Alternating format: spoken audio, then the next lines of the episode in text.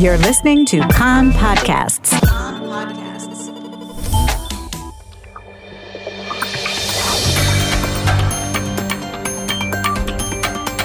You are listening to the English language news of Kan, the Israeli Public Broadcasting Corporation.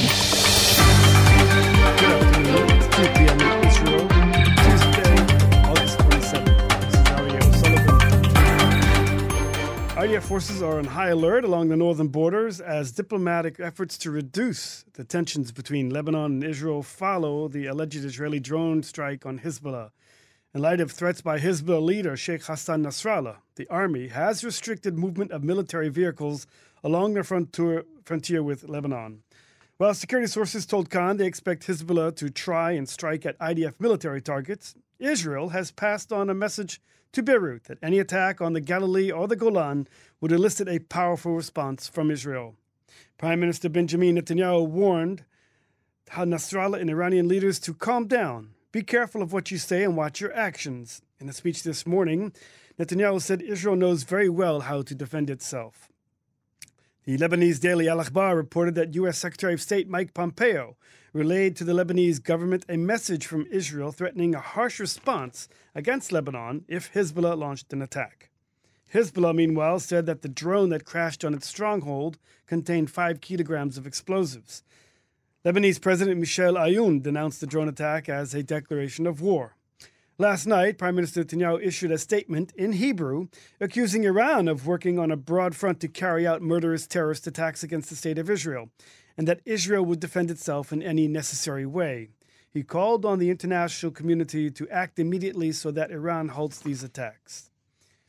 U.S. Vice President Mike Pence backed Israel's right to self defense. He made the statement on Twitter after a telephone call with the Prime Minister.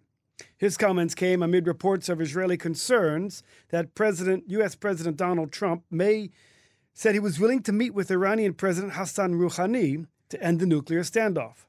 This morning, the Iranian president said Iran has no intention of talking to the United States unless it lifts all sanctions against Iran. Meanwhile, Iran has sentenced two people, including a UK dual national woman, to 10 years in jail after convicting them of spying for the Mossad. Threats of a school strike, the National Labor Court has concluded deliberations on a request by the Union of Local Authorities for an injunction against the threatened strike by teachers. The deliberations were focused mainly on the work conditions for teachers. The talks between the teachers' union and the Treasury are reportedly to have met a dead end. Teachers are seeking more funding to pay for sick days and pensions. A court decision is expected to be announced later today. In election news, the chairman of the Central Elections Committee, Justice Hanan Meltzer, has barred the placement of cameras at polling stations.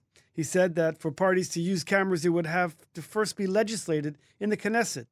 Meltzer also ruled that the Central Elections Committee could send out staff with cameras to ensure voting takes place without any wrongdoing. Meltzer told Kan that steps had been taken to improve the supervision of the vote counting and that anyone who thought about disrupting the process should be aware.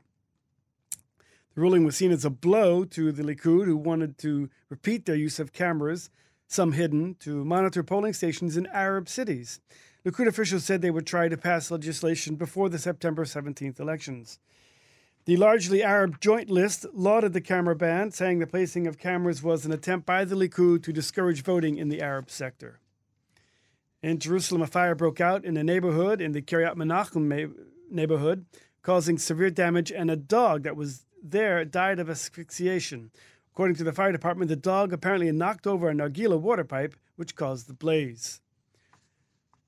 Yigal Cohen Orgad, who served as finance minister for the Likud government under Yitzhak Shamir in the mid 1980s, has passed away. He was 82.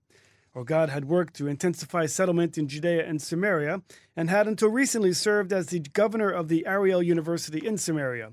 Details of his burial have not yet been released. The weather outlook extremely hot over most of the country today and tomorrow, no significant change on Thursday. Maximum temperatures in the main regions Jerusalem 32, Tel Aviv 31, Haifa 30, Beersheba 36, and in Eilat going up to 42 degrees Celsius. That's the news from Kan, the Israeli Public Broadcasting Corporation. Join us at 8 p.m. Israel time for a one hour news program.